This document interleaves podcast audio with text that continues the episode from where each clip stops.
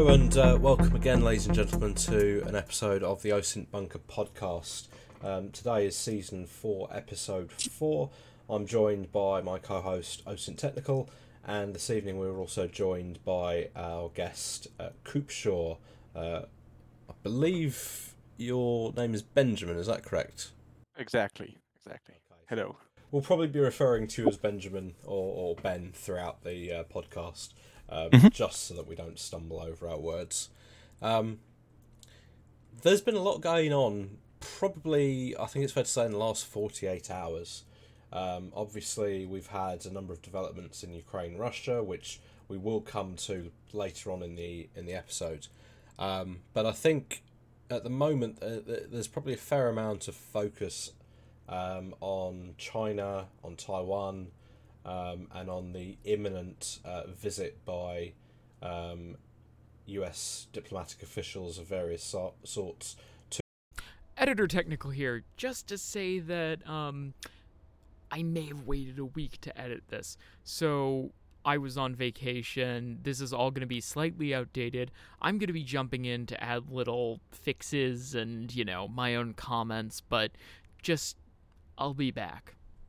to Taiwan.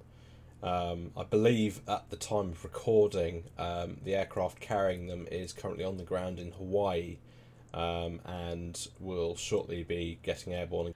Editor Technical back here really quickly just to say that the trip went, you know, as relatively well as it could. The Chinese are sort of freaking out right now with several tests scheduled, you know, rocket firings. Um, they've crossed the median line on the Taiwan Strait a couple of times and, you know, did simulated attacks against Taiwanese high value targets.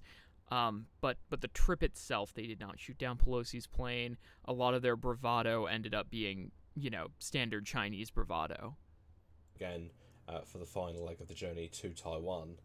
Um, I think we'll just briefly cover that topic, um, if, if that's all right with you guys. Um, China has. Yeah, I would I would vocal- formally Oh, go on.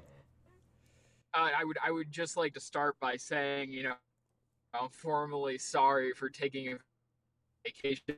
Obvious at this point it's clear that I've caused this entire problem by by by deciding to just be offline.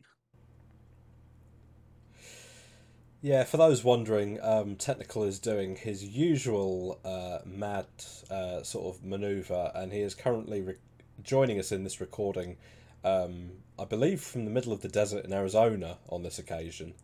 Um, for those not aware, Technical has a habit uh, with this podcast of being in some very, very unusual locations, not just in the US, but actually around the world um, when recording episodes.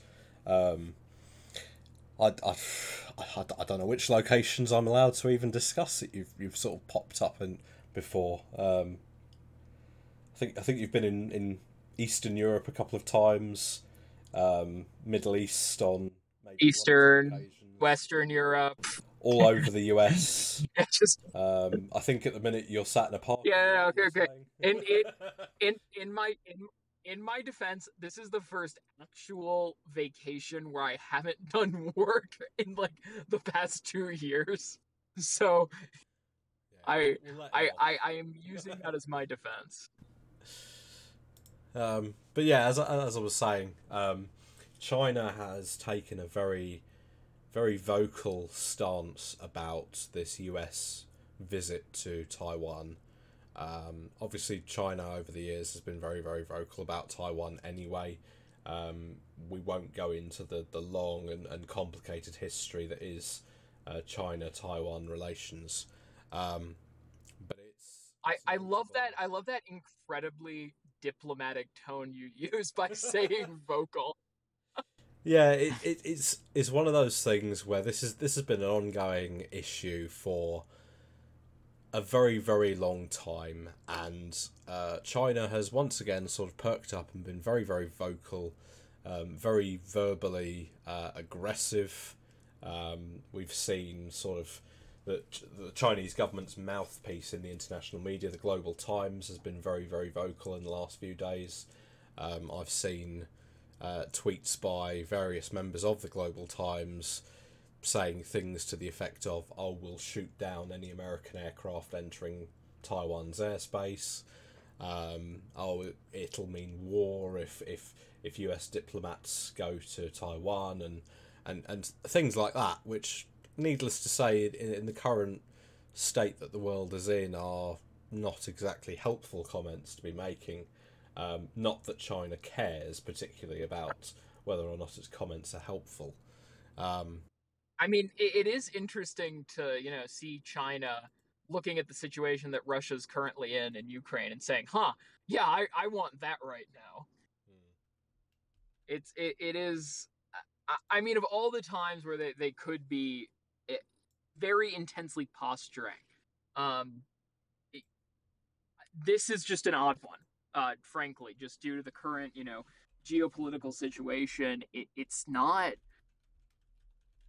it, it's not exactly a time where I personally, though I don't control a country, um, would exactly be making these kinds of threats. Um, because I mean, China would have to look at the situation in Russia um, a- and go, well, it- it's fairly obvious that we would need to prepare for an operation like this for much longer and you know amass the necessary resources to do something like this because you know china or, or the the Republic of China, Taiwan, um, uh, certainly has a more capable military than Ukraine, at least at the moment. And Ukraine has gotten some assets recently, which has definitely made the comparison more interesting.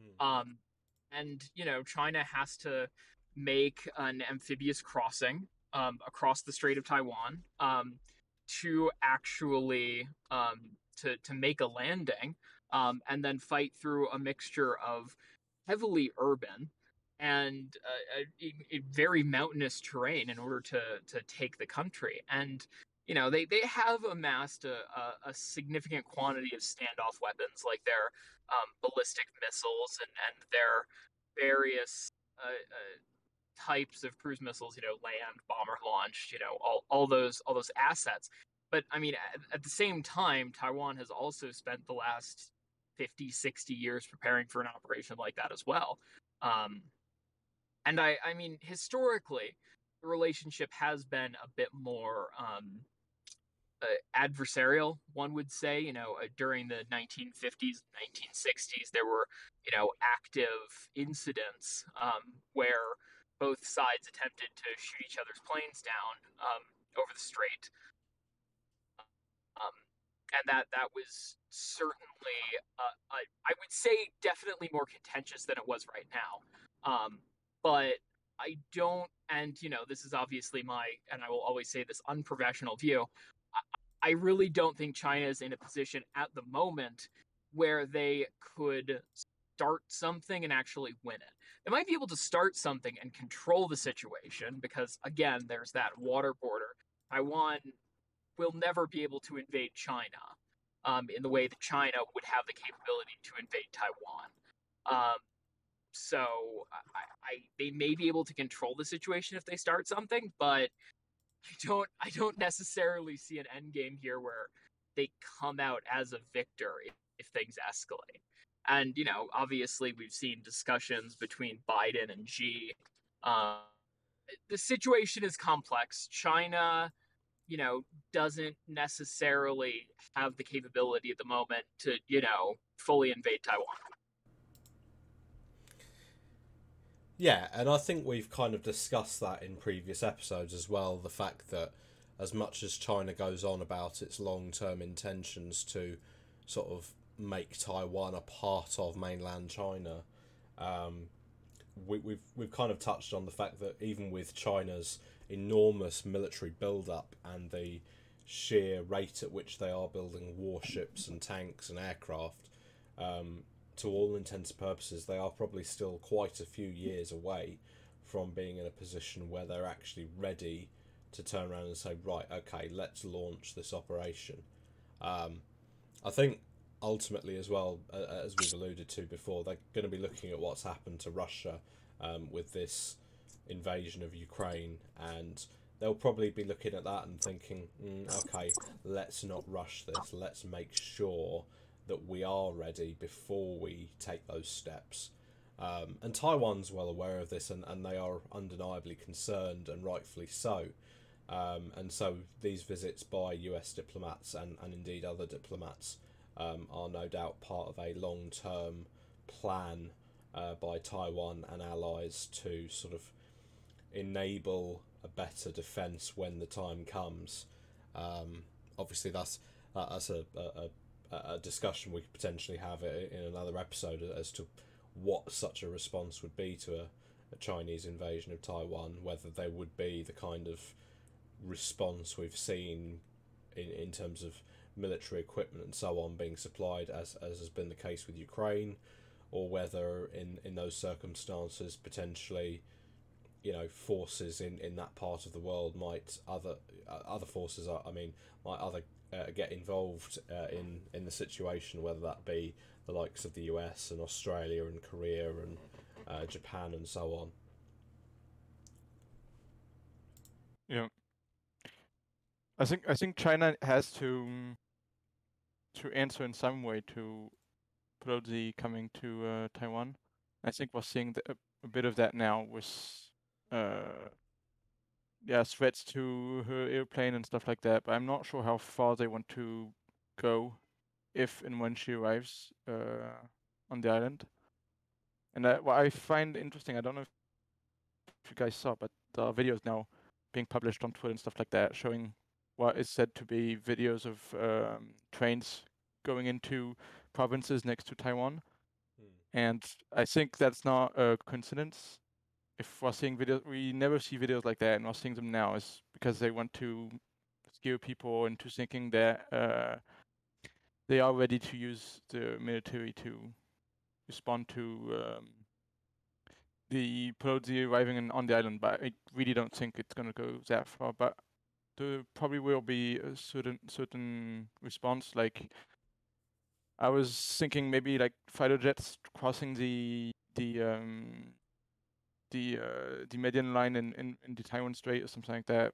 I guess that that would be a certain... yeah. I'm oh I'm I'm mm-hmm. I'm positive we'll see harassment across the into the Taiwanese ADIZ, which is the Air Defense Identification Zone, not not Taiwanese airspace.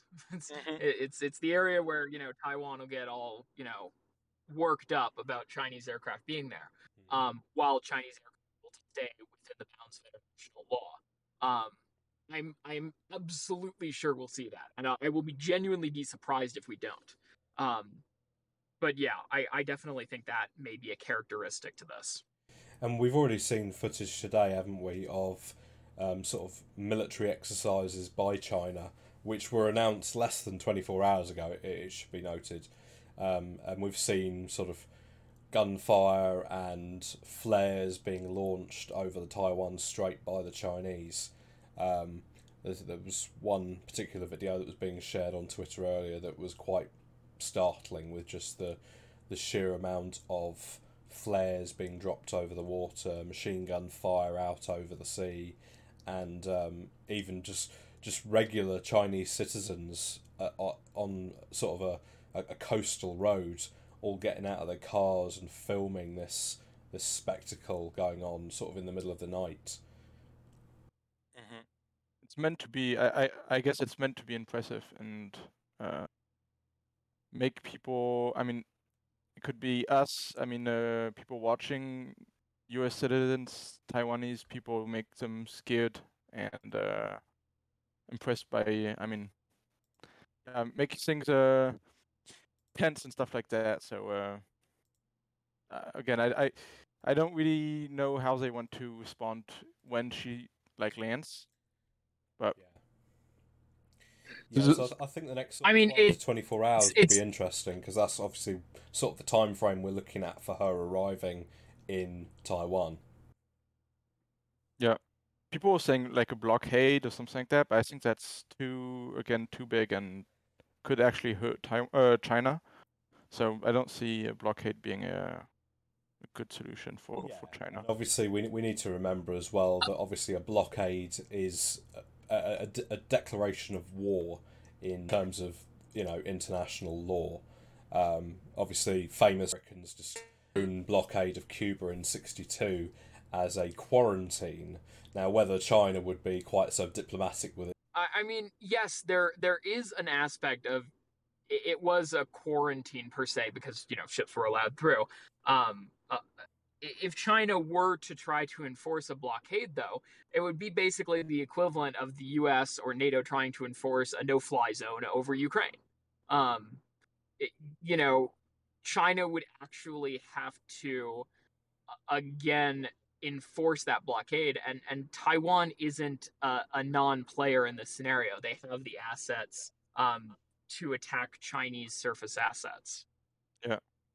Yeah, and again, I don't see China going risking something like that. Uh, if if it fails or something like that, it would be very bad for them. They need to try something they can really con- control. I think that's the most important thing. Is they need to to control the situation. They can't like again try a blockade and not manage or something like that would be terrible for them. Yeah, and and they know at the moment there would be far too many variables for them to control the situation, as you say. So it's not something that they are necessarily looking to do. Um, Mhm. They'll, you know, be plenty vocal about it. They, as you say, they will probably fly aircraft across the uh, across the strait into Taiwan's air defense identification zone, um, and they'll probably, you know, make sure that they're visible and that it they make a massive deal out of it but ultimately, you know, these comments by, for example, the Global Times saying, "Oh, you know, we'll we'll shoot down Nancy Pelosi," it, it's it's not going to happen. Um, Mhm. if, if something like that were to happen, then um, I, I, I think it's fair to say Ukraine and Russia would not be uh, a topic of, of you know major interest to us for much longer because the the consequences of such an action out there in China and Taiwan would be far wider reaching than the war in Ukraine, which in and of Mhm. itself is, is quite wide reaching. Yeah, and I think it would be irresponsible for us not to talk about, you know, the impact of wolf warrior diplomacy and the specific language that comes from places like the Global Times, um, where they put out these incredibly inflammatory statements that seem aimed at a domestic nationalist audience in China, um, but really alienate them from a, a global market. Um, it, it it really scares people in in those uh, both unaligned and other you know Western pro U.S. countries. Um, you know that that that language, those very threatening statements that come from you know various Global Times contributors and um, and the Global Times itself. Um, I, I that diplomacy certainly hurts China's soft power and their ability to project.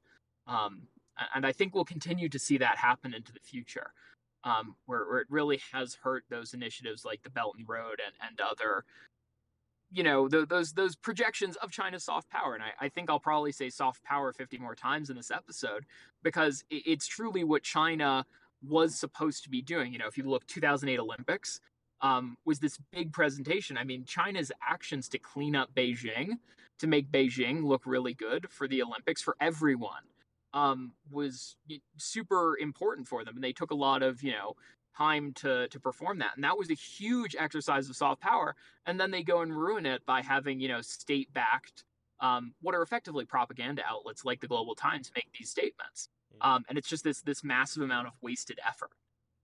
Yeah, Global Times doesn't always reflect what the Communist Party does. I think there are like a level, another level in like nationalists, and I mean it's not exactly the same. You don't really see the perfect reflection of a- actions taken by the, the the party in what the Global Times says. It's always, yeah, it's always more um, more threats and stuff like that than what is actually done by the, the party. I mean, maybe maybe wrong, but that's how I, I see the Global Times, Hmm. especially the, the main Oh, editor. certainly. Yeah, certainly, but I still think there's an element of people thinking that the Global Times, because again, they're they they have that you know seal of approval from the party itself. There's there's the idea that the Global Times may be presenting a view that is not necessarily prevalent in the party, but but present, um, a- a- and and a view that has an impact in the party's positions. It, it probably does actually does have an impact. I, I think. They, they they they probably do influence or try to influence what the party does, but it's not always work, I guess.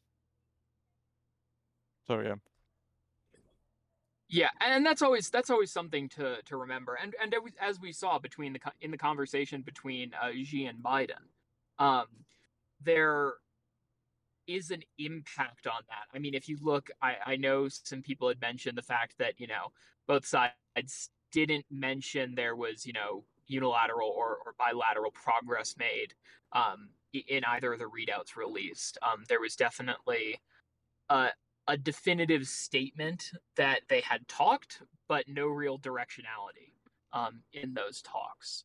A- and and you know there there is that concern that those possibly you know global times only or extreme side of the party only opinions have you know percolated up and and perhaps now reflect something that that may be becoming prevalent in the party.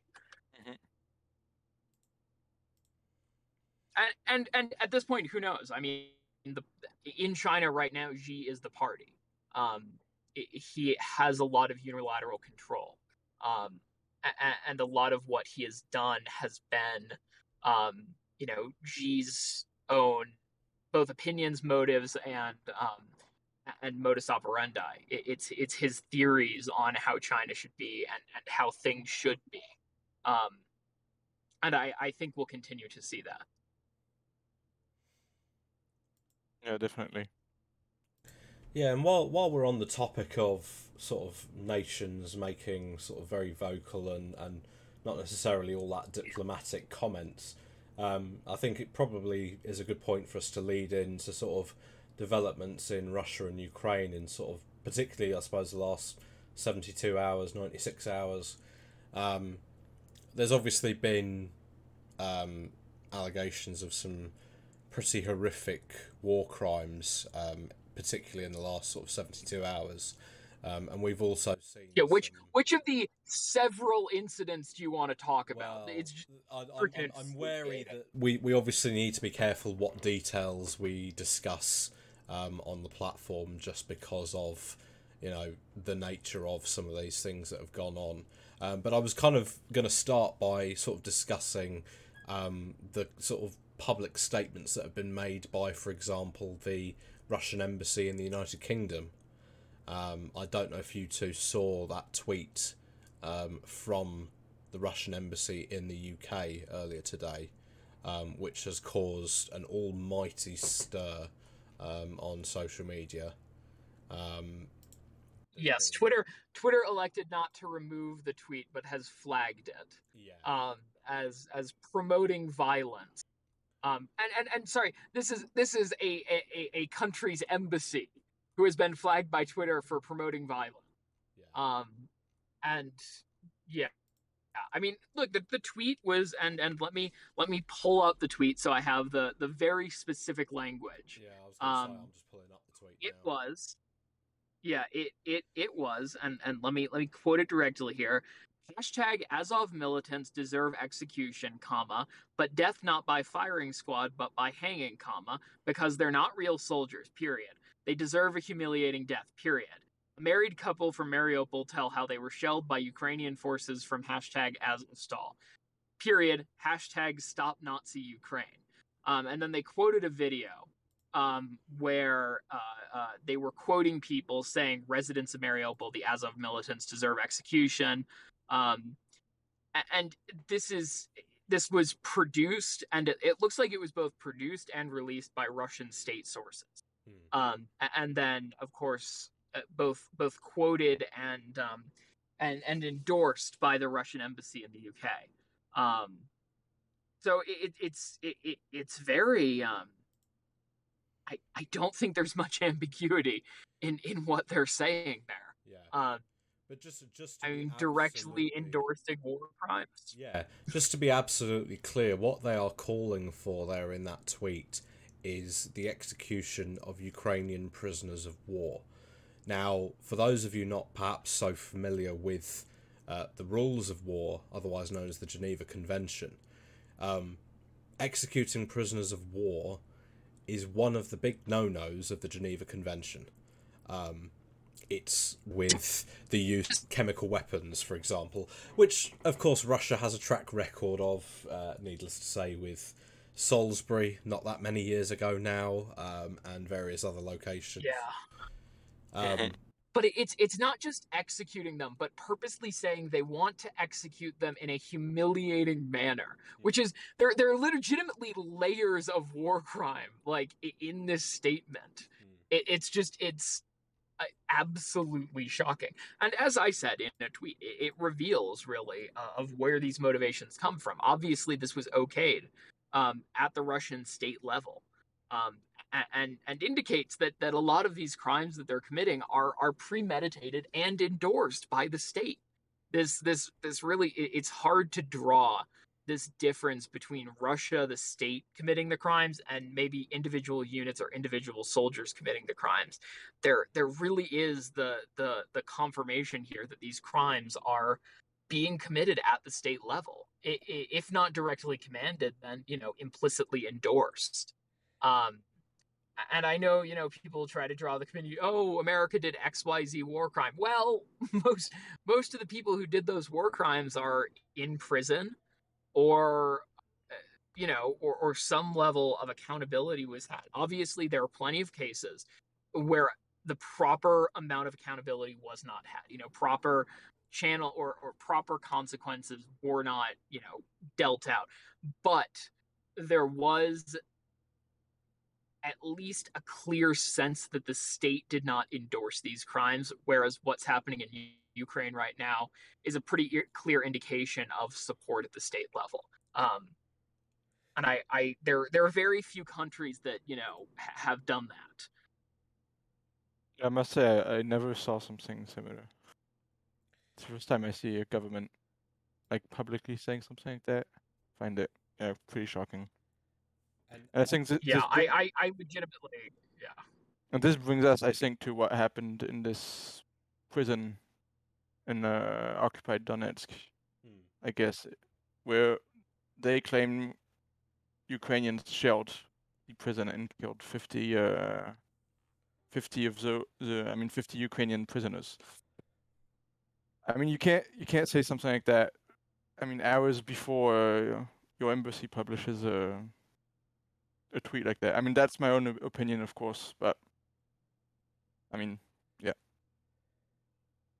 I mean, it's again, their their their motivations are pretty clear. Like, I, I I don't anyone at this point who attempts to argue in bad faith uh, about war crimes like this, I mean, should not be taken seriously. I just I I don't think you can draw any equivalence between perceived or real crimes committed by the Ukrainians with what the Russians are doing at this point. Um, I, I, I genuinely believe that anyone who you know engages in that whataboutism isn't you know it's just it's they're not engaging in good faith. There there there is no attempt at a debate there. They're just it, it's impossible. I, yeah, I think that's I think that's what we have to say on the matter. I mean, it's just I just I I again I I I think I can speak for all of us when we say say that we're genuinely shocked. Yeah. I- I, I think we've seen over the course of this conflict, and obviously where you know this podcast has covered a number of conflicts over the last sort of two years. Um, we've seen a lot of pretty horrific scenes. We've heard a lot of horrific stories. Um, you know, you, you do get to a point where a lot of these things don't don't really have much of an effect on you. You kind of become hard to them. But I think the stories that we've sort of seen coming out of Russia and Ukraine, particularly the last 24, 48 hours, um, they have sort of, you know, knocked us a bit. They have left us quite shocked, um, quite disgusted. Um, uh, and as you say, you know, we're talking serious war crimes here. I know pretty much day one of the war, um, the international community began setting up the War Crimes Convention for, you know, in, in preparation for the events that would unfold. Um, and I, I certainly do not envy the people working on that team right now who are having to inevitably pour through all this new footage, all this new information that's coming through. um, of all these atrocities that are being committed. Um, it's you know it's horrific enough as it is to be hearing about it. It's it's no doubt far worse to have to be investigating it. Um, and unfortunately, as as one journalist has put it, you know the the mask, if there ever really was a mask on the Russian government's face, is well and truly off now. You know that there is no that there is no doubt as to what their intentions are. Um, there is no doubt as to the you know the, the, the full evil of the regime and its intent against the Ukrainian people. Um, and I, I fear we are going to see examples of these atrocities become more and more frequent in, in the weeks and months ahead. Yeah. At the same time, they still publish videos showing that Ukrainians and Russians are brothers and stuff like that. I mean, Hmm. yeah, very odd. I mean, I'm not surprised uh, in one way, sadly. Yeah. And I, I think as well, while while we're just discussing Ukraine and Russia, um, we had the interesting situation. Um, I think it was was it yesterday or day before yesterday. Um, Russian Telegram channels began circulating a map. Um, now, I, I will full disclosure here and now. We do not know how accurate this map is. Um, it may very well just be some sort of, you know, fantasy dreamed up by a very pro Russia group. Um, but this map was entitled The Decolonization of Europe. Um, for those of you who follow me on Twitter, you will have seen I, I did tweet the English translation version of that map, um, along with sort of a, a, a bit of a joke comment about it. Um, the fact that it it envisions Russia uh, taking over the whole of Europe and decolonizing it from um, its current sort of nation state uh, layout. Um, the sort of notable examples being that Portugal becomes uh, an offshoot of Brazil. Um, the United Kingdom is split into six or seven chunks, um, including uh, an Emirate of London. Um, and uh, as much as I, I do sort of just I, I take it with a bucket of salt and assume it is just a bit of a joke um, Russia has been very very clear in very public comments over the last few months that yes the special special military operation is going on in Ukraine but it's not necessarily just planning to restrict itself to Ukraine. Um, I know we've sort of had concerns about the I'm going to pronounce this wrong, so I apologise in advance, but the Transnistria region of, I believe it's Moldova, um, that has been sort of a, a, an area of Europe that has been very much in, in Russian sights. Um, whether or not that extends further, I know Russia has made threats towards several Eastern European countries in the last few months. I know that today um, Russia has cut off the gas supply to Latvia um, as part of its ongoing sort of proxy war against NATO. Um, I, I, I do, as I say, I, I take this map with a, a bucket of salt, but you know, far be it from me to say that it's impossible, um, especially in light of everything we've seen, you know, in, in Ukraine in the last sort of five, six months, and indeed in the wider world in the last year and a half. Um, you know, we, we were sat here you know, probably this time last year, looking at Afghanistan and thinking, yeah, something might happen. And then, of course, a month later, it all kicked off. Um, so far be it from me to say that Russia is not capable of, you know, trying at the very least to enact the uh, decolonisation of Europe as described by this map. But um, I, I, I certainly uh, I, I can't see it happening with the current state of the Russian military, um, which you know I mean I, I think at this point they are rapidly approaching hundred thousand casualties or, or, or some some ridiculously high number of that sort. Yeah, there was a, a, a, a U.S. congressional briefing apparently, um, where the U.S. intelligence community said Russia had sustained about 75,000 casualties um, in Ukraine so far. Um, and based based on reporting now from the Ukrainian government, um, the Ukrainians have brought down their daily casualty figures um, either to be either in line with the Russians' casualty figures day by day, um, or or lower than it, um, which which is definitely interesting to see. Um, if the Ukrainians are attriting at a lower rate um, than the the current Russian. Um, I think there are various words you could use to describe it, but I'll just say bad experience um, in Ukraine. Hmm. And they're, also losing. I mean, I, I, I, I don't know if you guys saw it, but I published a um, satellite image of uh, a Soviet uh, storage site being. Um, I mean, vehicles are being brought out of storage in Siberia. And I think this is another another sign that Russia is doing very poorly in, in Ukraine currently. I mean, they're losing equipment, people, stuff like that. Yeah, I mean, I think it's basically confirmed at this point that pretty much every frontline Russian unit out severe losses um, in Ukraine, or or has had um, a troop stolen to go to Ukraine. and we're seeing it now in like uh, um, the eastern part of Ukraine. They're using like um, Chechen uh, fighters and stuff. It, it seems like it's there's like more of volunteer units than actual Russian soldiers fighting currently. And that, again, that's another sign that things are not going perfectly as planned. Yeah, and ultimately that comes down to the fact that they've had, uh, as technical says, the sort of 75,000 plus casualties. Um, mm-hmm. Russia has lost a substantial part of its professionally trained military at this stage. I think at this stage, maybe we'll just briefly talk um, about Iraq. Um, and it is kind of difficult actually because I was hoping that technical would be uh, sort of able to help me out with this. Um, oh man, uh, editor technical here to say that um, the situation is complex.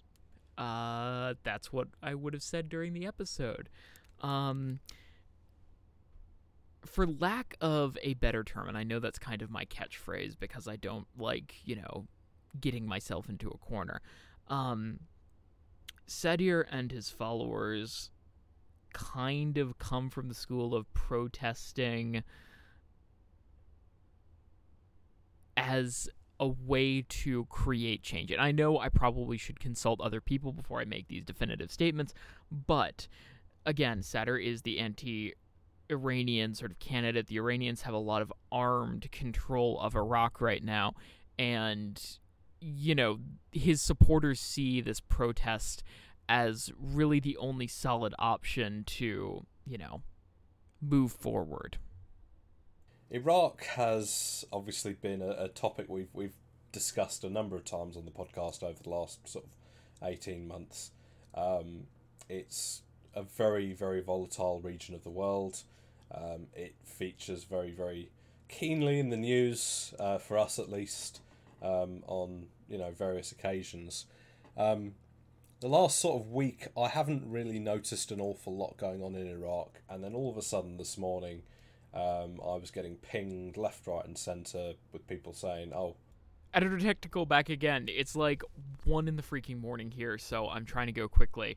Um, but in effect, this is a continuation of the uh, 2021 elections um, that is basically deepened into this political crisis. Um, Sadr uh, pretty much won um, in in 2021. He sort of was able to coalesce this amount of control.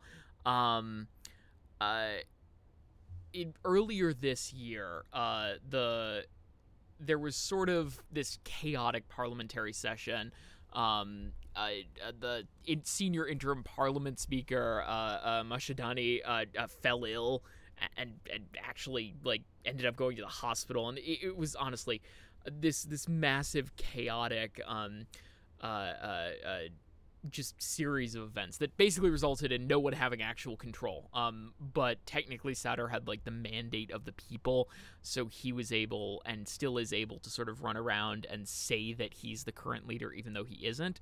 Um, so, uh, in effect, uh, uh, no government's really been formed. Uh, uh, uh, there, there is really no. Um, uh, uh, uh, real center of power right now, and it's it's turning into this a big struggle between the Iranian-backed parties and the Sadrists. But what happened in uh, June was that basically all his members who had won, 73 of them, um, actually stepped down to protest what was happening. Um, now they were actually replaced with pro-Iranian uh, members of parliament, which has uh, uh, turned or, or, given the Iranian factions this um, or pro-Iranian factions this this advantage, this lead, where they're actually looking like they're going to be able to put together a ruling coalition um, with enough seats. Um, now the problem with that is, of course, Sadr's uh, supporters believe that you know he won the largest portion of the election. He should be in charge of the government. Um, and it, it, it's it's sort of getting into this deepening political crisis um, where his supporters, you know, they believe they have the mandate, so they've um, they broke into the green zone. They're camping out in the parliament right now, um, and, and, that's currently where we are. Sadr actually went out um, a few days ago. Um, this is from me talking on the the seventh of August and, and actually called for new snap elections. Um, but I, I, I, don't think that's highly likely as the the Iranian factions look like they have a chance to actually secure uh, power or, or secure an actual government. You know, are you seeing what's going on in Iraq? Um, I'm no expert, so I won't go into too much detail, but um, from what I've been told, um, a significant protest took place today in Baghdad. Um, this protest group made their way to the Green Zone, um, which obviously the Green Zone is famous for being home to a large portion of the foreign embassies to Iraq. Um, it's notable, obviously, for being where the US Embassy is, which um, throughout last year we were regularly seeing rocket attacks against the Green Zone uh, aimed at the US Embassy. Um, today, from what I can tell, the this protest group have made their way to the Green Zone. Um, they have managed to overwhelm the uh, Iraqi riot police stationed around the outside of the Green Zone. Um, they've ended up managing to break through uh, from several directions um, the sort of outer wall of the Green Zone um, and have made their way in. And last I heard, we were talking in excess of 50 casualties across both protesters and the local security forces. Um, live ammunition had apparently been fired, and, and there had been exchanges of fire between the two sides. Um, but as of this evening, I think things had relatively calmed down um, to the point where protesters were apparently inside uh, the Iraqi parliament building um, cooking themselves dinner. Um, I don't know if technical's in a position to sort of discuss more than that. See earlier statement. I shall take that as a no. Yep. um, yeah, so obviously Iraq might well be a, a uh, location to keep an eye on um, in the coming days. Um, we don't really know what what on earth is really going on there. Um, it's it's you know, as I say, as usual, it is a little bit of a mess out there at the minute. Yeah, it's pretty accurate. Um, I'm sure we will have a guest on next episode who will hopefully be able to give us a much more, you know, uh, detailed uh, roundup of Iraq. I know uh, Ben's sort of area of expertise is, is, is about as far from Iraq as you can get. Um, exactly. Sort of same with me, really. I, I, it's not an area of the world I'm overly focused on these days. But um, yeah, it, it would be an area to to keep an eye on, and obviously with everything else that's been going on in you know China, Taiwan, and and, and Ukraine, Russia, um, the, the the world is is showing once again that you know we are very much returning to sort of a, a pre-pandemic normal of volatility. Um, Yeah, that's what I was gonna say. It feels like uh, 2019, uh, something like that. You know, when stuff were heating up. Yeah. Yeah.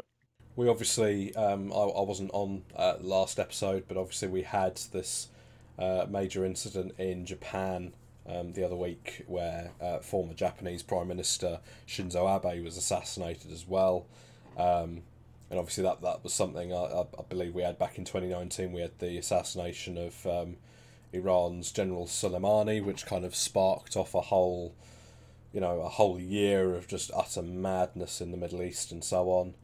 Um, things obviously in Japan haven't really sort of kicked off as such, um, but no doubt the you know that that incident is also having an effect on sort of the wider Asian sort of uh, diplomatic situation as well.